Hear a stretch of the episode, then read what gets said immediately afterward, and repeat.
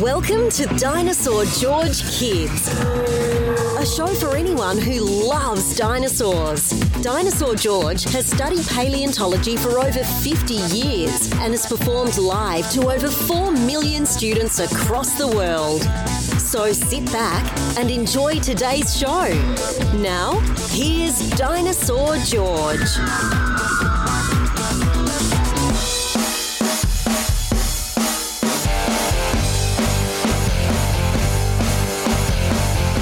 Well, hey there, future paleontologists. I'm Dinosaur George, and welcome to the podcast. You are listening to podcast number 92. Boy, do I have a lot of stuff to cover. Been on the road as always, everybody. I get so many of you that that write such kind remarks and comments and asking me if I could please record another podcast. And the problem is that uh, I travel so much with my traveling museum that I'm just not back home very often.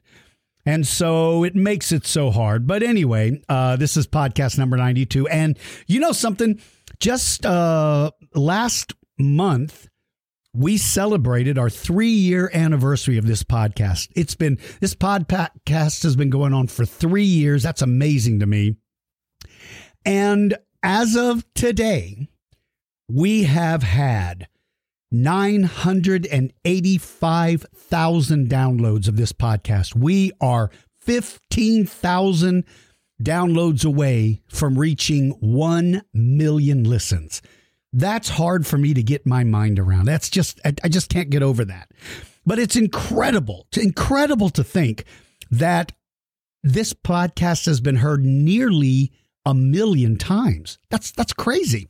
We are heard in 179 countries and in 15,455 cities all around the world. And you know I happen to have in front of me the uh, the list of the top 10 cities where I am listened to and I am stunned at these. So let me tell you what they are.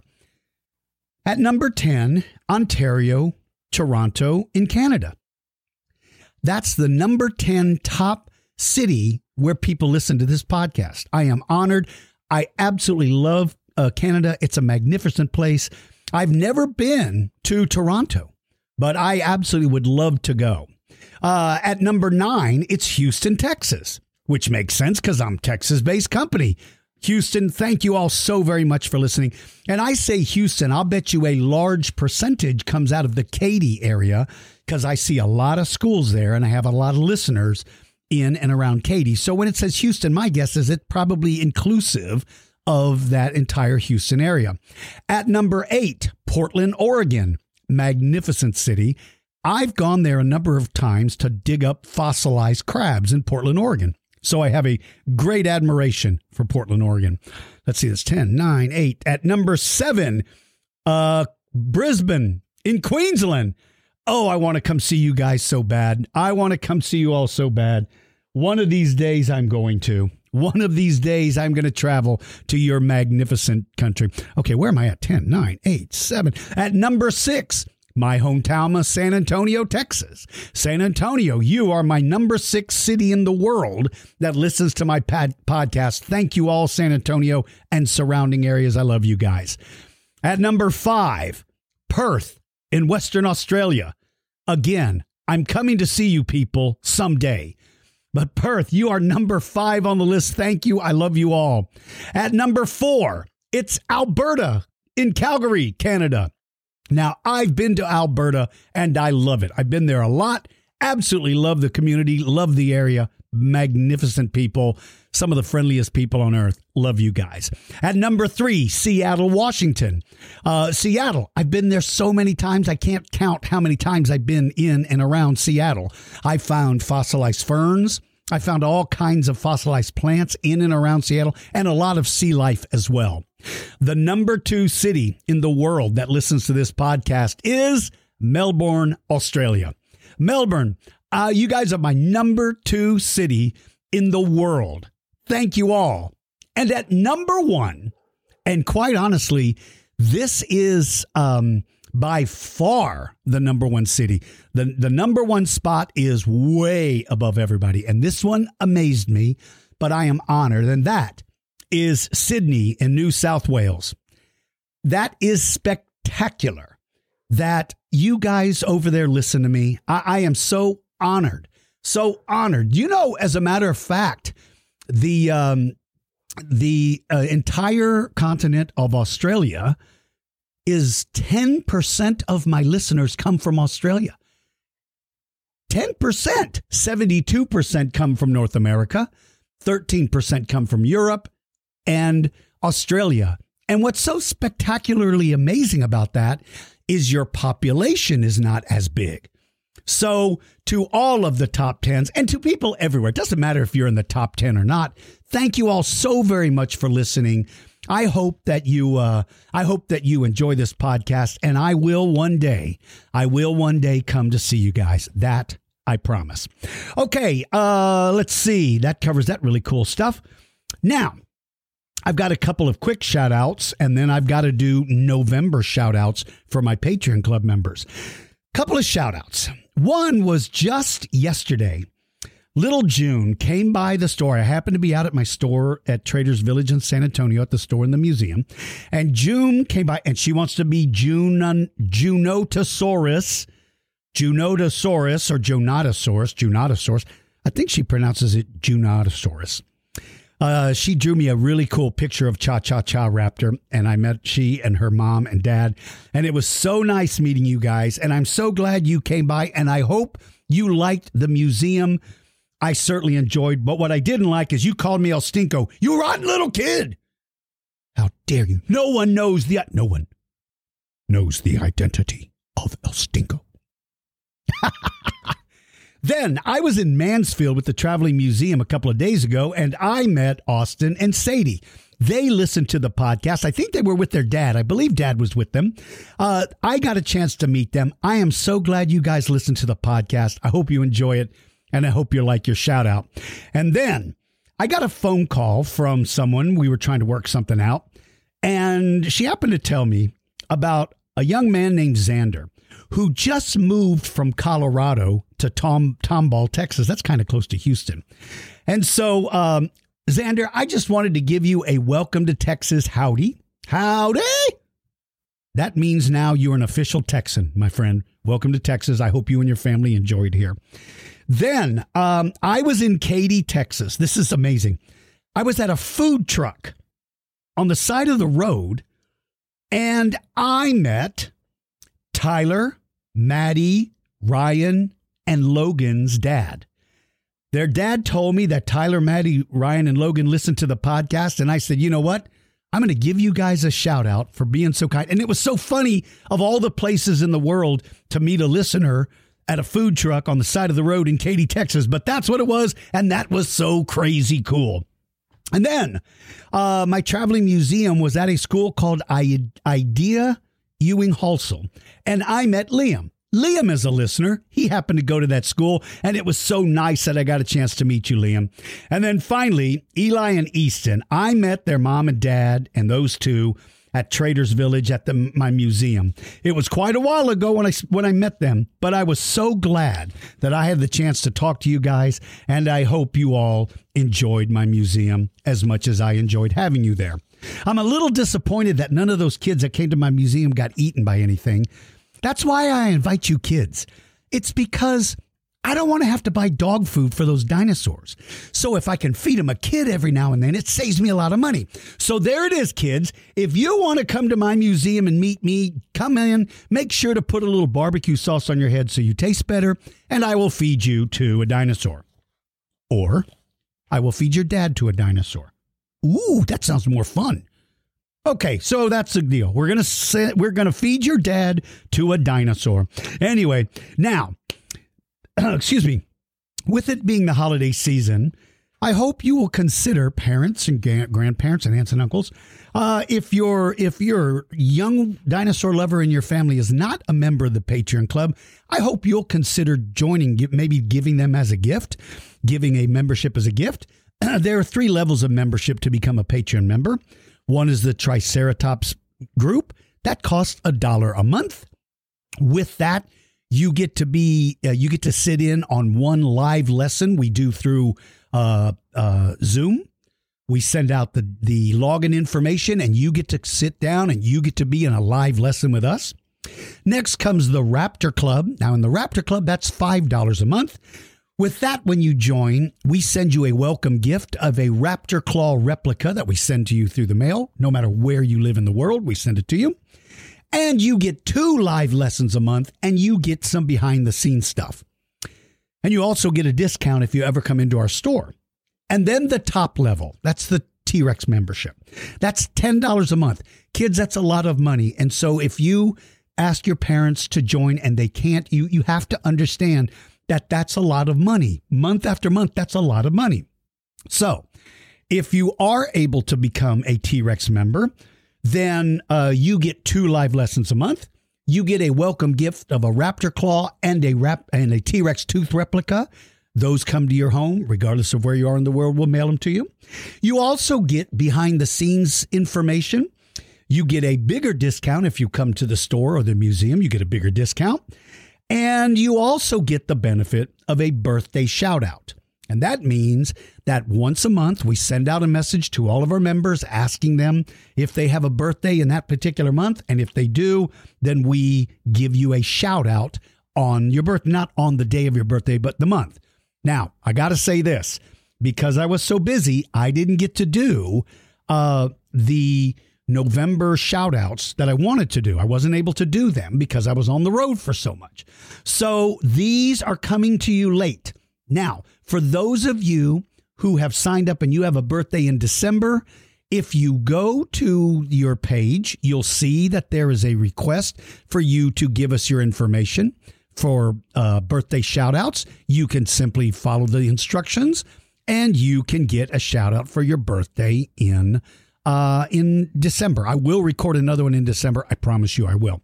Now, what I'm doing right now is okay, I am going to come in here and I am going to look at the November shoutouts. Tell you what I'm going to do. For me to find that for just a moment, let me play some information about Patreon. If you want to be a member, you can go to our website, dinosaurgeorge.com, and there is a link there on how to join. Become a member of the Dinosaur George Patreon Club and join the fun. We offer different club levels, each with their own set of benefits. Private lessons, new discoveries, behind the scene access, and much more are all part of being a club member. Visit dinosaurgeorge.com and sign up today. All right, these birthday shout outs are not in chronological order, so here we go. Witten uh, turned seven on November 13th. Happy birthday to you. And Kylosaurus Gabe turned six on November 5th. Happy birthday to you. Lorenzo Raptorus. That's a cool name. Um, and again, these are all T Rex members who get the birthday shout outs. Uh, Lozen, I'm sorry, I read that wrong. Lozen Raptorus. I was so busy looking at the end. Lozen Raptorus turned seven on November the 2nd. Archie turned six on November 21st. Charlie turned seven on November 1st. Byron turned nine now on October uh, because what happened was he joined right after I did the Octobers. His was October 28th, so you get a makeup shout out. Um, Macy turned seven on November the 4th, and Macy's mom's uh, birthday was November the 6th. So, Macy, if you're seven, that means your mom is eight, right? Am I close? Right now, your mom's going, Yes, I am eight. Thank you very much. You're welcome. Michaelosaurus turned 12 on November the 10th. Velociconiraptor turned uh, 82 million years on November the 3rd. 82 million years. Kid, you're old. Curtis turned seven on November the 7th. Uh, let's see. Paul Dino Dude uh, turned seven on November 18th. Thank you very much. Um, let's see. Giganoda Ethan turned 11 on November 26th. Tyrannosaurus Josh turned 7 November 28th. Veloci Jesse turned 8 November the 2nd. RJ Rex, also known as RJ Raptor, turned 6 on November the 11th. Rowan turned 9 on November the 8th. Avatruodon, Avatrodon turned 5. Hey, that's cool. Ava. Okay, so Ava, Ava Truodon turned 5 November the 14th. Rex turned three on November 21st. What a great name, Rex. Celt turned six November the 29th. Carter Dominus Rex turned six November the 11th. Jessica Raptor turned eight on October 21st. We missed hers. Uh, Charlie Saurus had a birthday on November the 1st. And Jackosaurus had a birthday on October 14th. He turned six. And we missed, oh, wait, maybe he turned 14 on the 6th. That's what happened. Uh, but again, he was, uh, he joined after we had already done them. And so those are some makeup um, birthdays for people that we missed. All right, my friends, that uh, that takes care of the uh, the November shout outs. Again, please forgive me, everybody, for being so late. I apologize for that. So let's get in and talk about today's feature creature. It's time for our feature creature segment. If you would like to suggest a creature, go to the Dinosaur George Kids podcast page at dinosaurgeorge.com or post your suggestion on the Dinosaur George Kids Facebook group page. Now, here is your feature creature. You know, back at the end of October, we had a costume contest on our Facebook group page, which is Dinosaur George Kids. It is free to follow us on Dinosaur George Kids. There's no fee in that at all. And we get to do all kinds of cool stuff. You get to post your pictures, you get to do all kinds of neat things. Well, we had a costume contest, and our first place winner was Judah, who had dressed up as Alan Grant. And now I interviewed Judah and our second and third place winners on the previous podcast. But one of the things Judah had requested is if we could do a feature creature, creature on Deinocheirus. And so that's why we chose Deinocheirus. Now, Deinocheirus was a mystery for a very, very long time. Its name in English means terrible hand. And there's a reason why. And that's because all they found were just the arms and the hands. Now they it was discovered back in 1965 in 1965, I think it was discovered. Now, nobody knew what it was because all they found were the hands.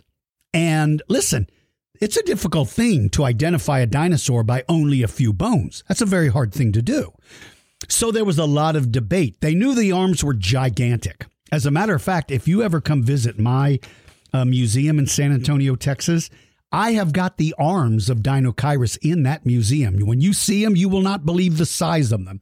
But the problem was it was very difficult to figure out what this thing was. Now, they knew that it was big. Whatever the case it was, they knew it was big. And for a very, very long time, nobody had any idea whatsoever of what this thing was. I will say this, though. I will say this. There was one paleontologist, and I cannot remember his or her name, and I apologize for this, but that paleontologist said, I believe that dinosaur is related to Ornithomimus and Struthiomimus and Gallimimus and Dromaeosaurus. And I got to tell you, when I read that, I thought there's no way. Because this thing, its arms are longer than those dinosaurs you just mentioned. How could one of them be that gigantic? Well, in the year 2014, they found nearly a complete skeleton of this thing. And then they were able to determine what it was. And surprise, surprise, it is indeed a member of those dinosaurs that I just mentioned. It is a member of that family. It was discovered in Mongolia. And um, um, so much of it was unknown. Like I said, so much of it was unknown. But once they fig- once they found the skeleton, they were better able to understand. So, this thing is about 36 feet long. It's 11 meters long, and it stands about five meters tall. That's 16 feet tall. It's a big dinosaur. It's a very big dinosaur. And what's really cool about it, once they were able to to analyze the skull and the teeth, they realized this thing was an omnivore. Well, Ornithomimus, Gallimimus, and Struthiomimus are also omnivorous, so that makes sense, right? But they also found that its mouth was different than the uh, the, the other ones, Struthiomimus and Gallimimus. It had a much wider mouth, a broader mouth. Usually, when an animal's mouth is elongated from side to side, I'm not talking about being long like the beak of a stork. I'm talking about wide. Almost, its mouth almost looks like a vacuum cleaner, wide. And they thought, you know, why does this thing have this strange mouth? Well, they discovered inside the stomach cavity, they found fish and plant material where this thing is an omnivore. So that wide mouth, that wide mouth is ideal for grabbing a lot of vegetation, but also if you open your mouth quickly, it creates what is called a vacuum and all the water comes rushing into the mouth. That's how you catch fish if you're just using your mouth. But the thing about Deinocheirus is it doesn't just need to catch fish with its mouth because it's got those immensely uh, long arms and those big claws, and therefore it can use them to catch fish with its hands. It's got long arms. It's not like a short-armed animal like like you'd think of like a tyrannosaur or something like that. No, these arms are long and functional. These arms are long and functional. And so those claws are deeply curved, which are ideal for grabbing and holding something. But the most unique thing about this dinosaur wasn't the arms. Yes, the arms are incredible, but it was the body shape. And it's very difficult to describe. So let me say this I am going to spell the name Deinocheirus for you to look up online because when you see a picture of it, you won't believe it. It is spelled D E I N O C H E R I U S. Deinocheirus. The CH sounds like the letter K. It's not Dinocheirus, it's Deinocheirus. The CH letter makes a sound makes the sound of a K in this particular word. So, Deinocheirus. Now here's the amazing thing. It's got a sort of a sail on its back not as big as the sail of Spinosaurus, and it only goes from about its shoulder to the back of its leg. So it's not a, a full length one, but it's got a sail on its back. It's got an elongated head, it's got a relatively long neck, and it walks on two legs. Therefore, it is bipedal. Now, it's possible that it could also walk on its hands and its legs when it wanted to, and therefore that would make it uh, quadrupedal, but right now it is bipedal. This thing is enormous with a big hump on his back. Don't know what the reason of the hump is. You know, I've hypothesized or I've guessed that the sail of Spinosaurus is used to uh, heat, help heat its body while it's standing in the water because water will steal heat away from your body. And so it may have acted like a solar panel where the heat from the sun would keep its body warm. Even when it's hot outside and you're in a in water a long time, you will start to get cold because the water steals away your body heat. And so crocodiles have to come out onto the land and lay in the sun to warm up because they're reptiles. Well, with dinosaurs having reptilian qualities, they may have had to do that as well. But if you're as big as Deinocheirus or Spinosaurus, you can't spend all day sitting out in the sun warming up. You'd never get a chance to eat. So if you're in the water, but your sail is acting as a heater, that might help you be able to stay in the water for an extended period of time. So something else that's cool about this, they discovered that um, they discovered that it also had small feather like appendages on its arms. Now, these are not wings. When I say feathers, they're not wings. These are feather like things that may have been used as a way to signal, to communicate. They may have been brightly colored. They may have acted as a warning. If a predator approached them and they raised their arms, maybe, maybe those bright feathers would sort of say, Hey, look at my claws. You don't want to be around me. Look at my claws. But uh, those feathers were not feathers like you'd find on a bird, and here's why. Because if it's spending time in the water and if it's using its arms to catch fish, those feathers would be, would be under the water a lot. And they would become very dirty and gunky and gummed up. So they can't be used for flying because they wouldn't be that way. So instead, they were probably more like like little hairs or little sticks, not a feather like you'd see on, say, a peacock or something like that.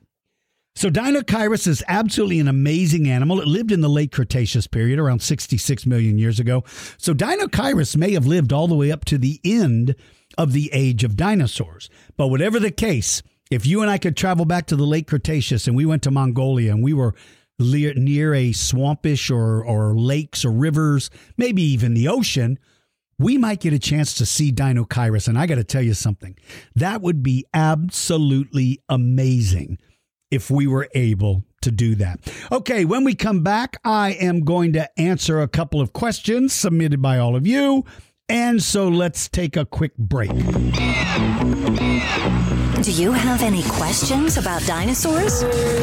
Just ask Dinosaur George. You can post your questions on the Dinosaur George Kids Facebook page or click on the Dinosaur George podcast page at dinosaurgeorge.com. Questions are chosen at random and you can submit as many as you want. And now, here's Dinosaur George. Hey, for any of you that are interested, if you do follow us on the Dinosaur George Kids Facebook group page, um, I am live streaming this the recording of this podcast. So if you want to see it, if you want to see it and hear it, you're welcome to do that. Um, so anyway, I'm just doing that just for fun.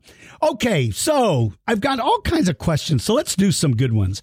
Ian, age five and three quarters, wants to know why a T Rex's bite force is so strong. That's a great question, Ian. The reason why it's got a strong bite force is two reasons. One, it's got the muscles in its jaws that are powerful enough to give it a bite force, but it also has teeth that can withstand the force when it bites. You see, most carnivores, Allosaurus, Albertosaurus, um, gosh, who else? Raptors, Deinonychus, Dromaeosaurus, their teeth are not round and thick like the tooth of a Tyrannosaurus rex. Their bite force is not as strong. If they had the same strength in their jaw, if they bit down into bone, they would snap off all their teeth. Every tooth would break off. Tyrannosaurus rex, on the other hand, can bite with that power and can literally crush crush bone. So it's got a strong bite force because that's what its teeth are designed for. Now, my buddy Rody Lewis sent me this one. It says, if Saurolophus was found first, then Parasaurolophus was found second. Then how did Parasaurolophus become more popular than Saurolophus? Okay, so these are duck-billed dinosaurs, and the names Saurolophus and Parasaurolophus sound similar. So if Saurolophus was found first, the difference between Saurolophus and Parasaurolophus is Parasaurolophus has that elongated crest on the back of its head. Even though Saurolophus was found first, Parasaurolophus is the more interesting one of the two. And therefore, being interesting, being unique, usually means that the media will give you more attention. Paleontologists will give you more attention. Museums would want a Parasaurolophus instead of a Saurolophus because to most people, Parasaurolophus is a more interesting dinosaur. So it simply won the popularity contest and it had nothing to do with which one is better. It's just one is more popular. Okay, Asia, age eight, said, How strong is Giganotosaurus? Or you might pronounce it Giganotosaurus or Giganotosaurus or Giganotosaurus, or you can pronounce it any way you want. Uh, how strong is its bite force? Uh, or how strong is it? It's a strong dinosaur, certainly. It's big. Just the sheer size would give it strength. Like, for instance, an elephant. Like, if an elephant just pushes you over, it can just push you over, not because it's strong, but because it's so gigantic. So it's got a lot of strength. It's certainly capable, in my opinion, of taking on young or middle aged um, uh, sauropods. So if it's hunting big animals, it's got to be strong. I don't have any way of being able to tell you how strong it would be, but I will simply tell you it's a pretty strong dinosaur. All right, Devin, Is T Rex really invincible like some people think? This is an excellent question, Devin. I, along with other people who teach people about dinosaurs, we have a tendency to sometimes build up a dinosaur and make it sound like nothing could ever win. That's not true. Any animal is not there's no there are no animals that are invincible, not one. Not a single animal in the world is invincible. Something can kill them. Tyrannosaurus rex, even though he's giant and powerful with those big teeth and that strong bite force, listen, there are certain dinosaurs it didn't mess around with. I believe a, a full grown ankylosaurus, I don't think a T Rex would want to get around it because he knows he's not going to be able to kill it. Um, other T Rexes, a bigger T Rex could kill a T Rex. Disease could kill a T Rex. This is why in the movies when they show T Rex running in with his mouth wide open and just attacking, that's probably not what would happen. What would probably happen is that um, they would um, uh, they would probably run in and bite you, but then step away from you. They don't want to fight because they know they can get injured. They know they can get broken bones, and a, and a tyrannosaur with a broken leg is probably a tyrannosaur that's not going to live very long. So they are not invincible. It's just that T Rex is such a popular dinosaur that oftentimes they want to make it look like it's the the it's just invincible, and that's not true. Let me tell. Let me put it to you like this: If it could kill anything it wanted, whenever it wanted, there would be thousands and thousands and thousands of them because they would be able to catch anything. But because they're so big and they don't always win, there's not that many. It keeps their numbers in check. So they even though this thing is strong, it is not invincible by any stretch. My buddy Emilio Raptor, who I have known for years, from when he was tiny, he and I are friends forever. He even works for me. Uh, on this live stream, Emilio just sent me a question. Was Pachycephalosaurus stronger than Stygimoloch? Or are they the same amount of strong? No, Emilio, Pachycephalosaurus is bigger, heavier boned, thicker skull. So I believe it would have been a much more powerful animal than Stygimoloch. Stygimoloch is, is what we call gracile, meaning graceful, meaning um, meaning that this animal was very uh, very thin, so to speak. I guess thin is not the right word, but but that's basically what it is. Is that it was not a uh, a robust animal, whereas Pachycephalosaurus was a little uh, a little more robust. Uh, the McAllister family just sent me a question. It says, Is Mosasaur bigger than a T Rex? No, not when you look at the complete body design. Now, lengthwise, some mosasaurs, like Tylosaurus, may have been about as long as a Tyrannosaurus rex. But if you if you look at their complete mass, their body mass, no, Tyrannosaurus is considerably bigger than a mosasaur. That's great. Uh, Mick Duffy just sent a question. Said, "Did Basilosaurus could uh, did Basilosaurus ever see Megalodon?" I don't think so because I want to say Basilosaurus. When did he show up? Eocene or Miocene? Man, was Basilosaurus Miocene or was Basilosaurus? Wow. Listen, I think Basilosaurus was was Paleocene or Eocene, and uh, Megalodon was Miocene. I don't know if they ever crossed paths. Listen, Duffy family, that's a brilliant question. I, you caught me off guard because I cannot remember. If anybody watching this live uh, can look up Basilosaurus and when it lived, if you can and you can post that, that that would be great. Uh, let's see. Um, let me see here. Let me see. I'm just I'm actually answering these on the fly, which is kind of cool. So Maggiesaurus Rex wants to know. Were there any prehistoric stingrays? Indeed, there were, Maggiesaurus. There are prehistoric stingrays. Uh, one of them we find in the Green River Formation of Wyoming we find fossilized stingrays, and I want to think those date back to 20 million years, but I think they were here even earlier than that. Uh, Eocene. Okay, thank you, Rody. So uh, Basilosaurus was Eocene, which means he probably did not see a megalodon. Thank you, Rody. I appreciate you doing that. Okay, let's keep going. Uh, let's see. This is from Pennysaurus, who's age six. Hi, El Stinko. What does Cha Cha Cha Raptor look like? Well, Pennysaurus. What did you call me, kid? Did you say, hey, El Stinko? Is that what you said? Is that what you said to me? Because I'm not El Stinko. No one knows the. No one knows the identity of El Stinko. Smarter than Batman, stronger than Superman, more luxurious hair than Wonder Woman. No one knows the identity of that animal. Cha Cha Cha Raptor looks like uh, Blue from Jurassic World. Uh, he's little.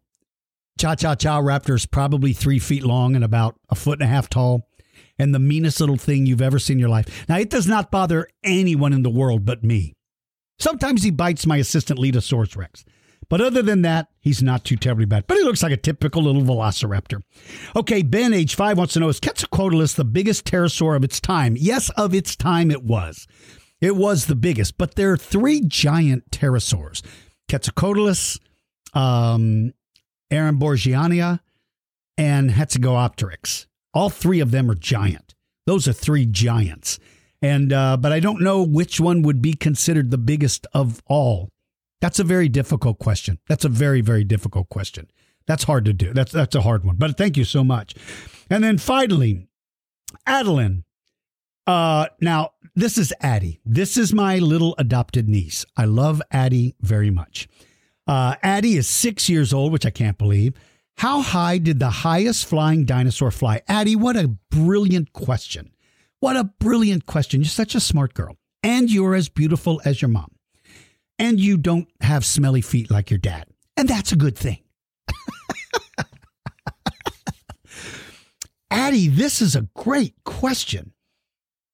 Um, they have lungs and we use our lungs to breathe. Addie, we have lungs inside of us. When you breathe in and out, those lungs inside are like balloons inside of our body where we where our air goes. Uh, dinosaurs had special kind of lungs. At least the raptors did, or the the the um, uh, the avian dinosaurs did, and that means that they can fly much higher than we, we might think. But unfortunately, I have no way of knowing for certain. I don't have any way of knowing for certain how high they could fly. But I would say this uh, Adeline, they probably would fly not as high as the jets that we see flying way over our head. Probably not that high, but probably close if they wanted to. So maybe if they were traveling a long distance, they would want to fly super high so that it's it's faster to get to where you're going. But what a great question, honey! I love you very much, and uh, uh, thank you, mom, for submitting that particular question. Uh, okay, jumping back over to this live um, feed that I'm doing. Uh, Emilio Raptor said, "Could Glyptodon and Doedicurus hide in their shells like a tortoise?" Great question. They can't. I don't believe, Emilio, that they can retract their neck, but the top of their head is armored. And so rather than physically pull their neck back inside of their shell, they could lower their head and it would act like a door. Like imagine if you had a shield on top of your head and you bent your head down, the shield would come down and that would prevent attack. And so um that's what I think it probably did. I think it would have done that. Uh, the McAllister family said, I invited Cha Cha Cha Raptor for, to Christmas. That was the worst mistake you can ever make. Well, let me say this. Maybe, just maybe, it would be uh, nice. Maybe it would be nice. Maybe it wouldn't be an absolute terror.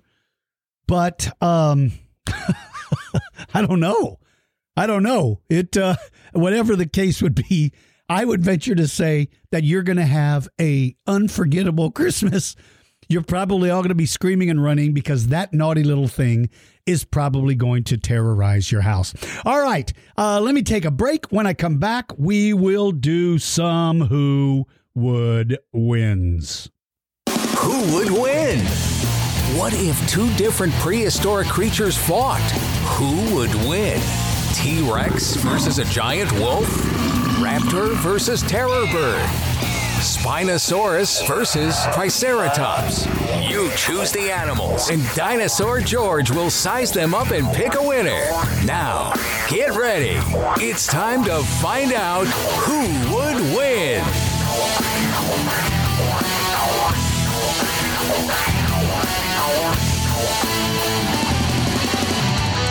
All right, to be able to submit a who would win, you've got to be a T Rex member of the Patreon Club. So let's go. This one is from Nikosaurus Rex, age seven, from Redmond, Washington. Dinosaur George versus Allosaurus. Why do you people put me in the fights? How am I supposed to win? I only have one weapon, and that is my spectacular stink bombs that Did I say that out loud? Um, okay, uh, let's get back to your question then because I'm obviously not El Stinko. I mean, El Stinko has stink bombs, but I, I clearly, I, I don't. I mean, I, like, you know, come on, I'm, I'm not, I'm not, I'm not him. You know, I mean, I don't know why I said that. Uh, it's probably, uh, it's probably tired or something. I haven't slept very, very well this week, so uh, yeah, there's that. I would not stand five minutes with an Allosaurus. Why would you even do that to me? That's actually a good one. And Dominus Fisher says Scorpius Rex versus Indoraptor. Okay, this is a good one. This is a fun one. Now, everybody knows Indominus, I mean, Scorpius Rex and Indoraptor are not real, but that doesn't matter because with the Who Would Wins, we can do anything we want. They're fictional, are fictitious animals, but they're, sto- they're both cool. From what I understand, in- Indoraptor would have had speed, but Scorpius has got those venomous spikes on its tail, and that would give it an absolute advantage. So, in my opinion, I believe Scorpius would be the winner in that. Uh, Runosaurus torbus, great name. Dinosaur George versus bees and hornets and yellow jackets. Again, what is with you people? What is with you people in putting me in these situations where I get attacked? I'm allergic to bees if it makes you feel any better, and hornets and yellow jackets too. I'm allergic to them. I don't die, but they sting me and it hurts and I swell up and I look like a basketball. So I'm not even going to stay around and fight. I'm going to run and scream and go the other way. Why would you even put me in that situation? All right, finally, Jack Raptor says T Rex versus Ankylosaurus versus Spinosaurus versus Triceratops versus Stegosaurus. All right, these are always difficult because you got so many of them. So, first of all, I believe T Rex is going to beat Spinosaurus. I believe it would. And then that leaves T Rex with Triceratops, Stegosaurus, and Ankylosaurus. Next, I believe T Rex can take on a Stegosaurus. I believe it can. But here comes the problem. If this dinosaur just fought a Spinosaurus, He's going to have injuries. If he just fought a Stegosaurus, he's not going to have a lot of energy. And that leaves him up against Ankylosaurus and Triceratops. He's not going to win either one of those battles. Not now, because he's too tired. Triceratops, the only way he can take on a Triceratops is get around behind him before Triceratops can turn around and defend itself but he doesn't have the energy to do that, or it doesn't have the energy to do that. So Triceratops is going to be the winner, and that leaves Triceratops and Ankylosaurus. Now, these are both herbivores, probably not interested in fighting each other, but if they do, then I'm going to have to give the fight to Triceratops again because Triceratops's horns would probably be able to penetrate between the big thick shell on Ankylosaurus's back and his side and he would be able to get those horns in there and cause damage that would never, ever heal very well. All right, my little friends, listen, everybody. I hope you enjoyed today's podcast. Again, we're celebrating three years. And can you believe 985,000 downloads? That's amazing. To all of my listeners all over the world, thank you so very much. You are the reason why this podcast is successful. You're the ones that tell your friends, you're the ones that share the information, and that helps me a bunch. So if you know somebody who likes dinosaurs, I hope you will tell them about our, our podcast. I hope that um, if you would like to become a member, I hope you will become a Patreon member. And I hope that you'll follow us at the Dinosaur George Kids Facebook group. There's all kinds of fun things there. For everybody out there, if you celebrate this time of year, I hope you have a wonderful holiday season. Um, I hope to maybe record one more podcast before Christmas, but if I don't, I definitely will the week after. So for everybody out there, again, if you are if you want to join Patreon and your birthday is in December, make sure that you join and you mention your birth date so we can get it on there in time for the next one. For everybody out there, be good, everybody. Be kind. Treat your family and friends nice. Tell your parents you love them. Yes, even tell your brothers or sisters you love them. And I know that's hard, but do it because I said so. See you guys.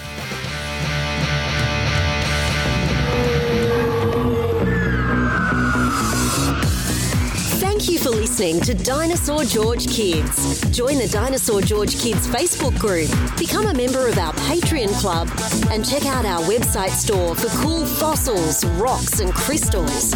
Visit dinosaurgeorge.com for details. Until next time, keep digging for knowledge.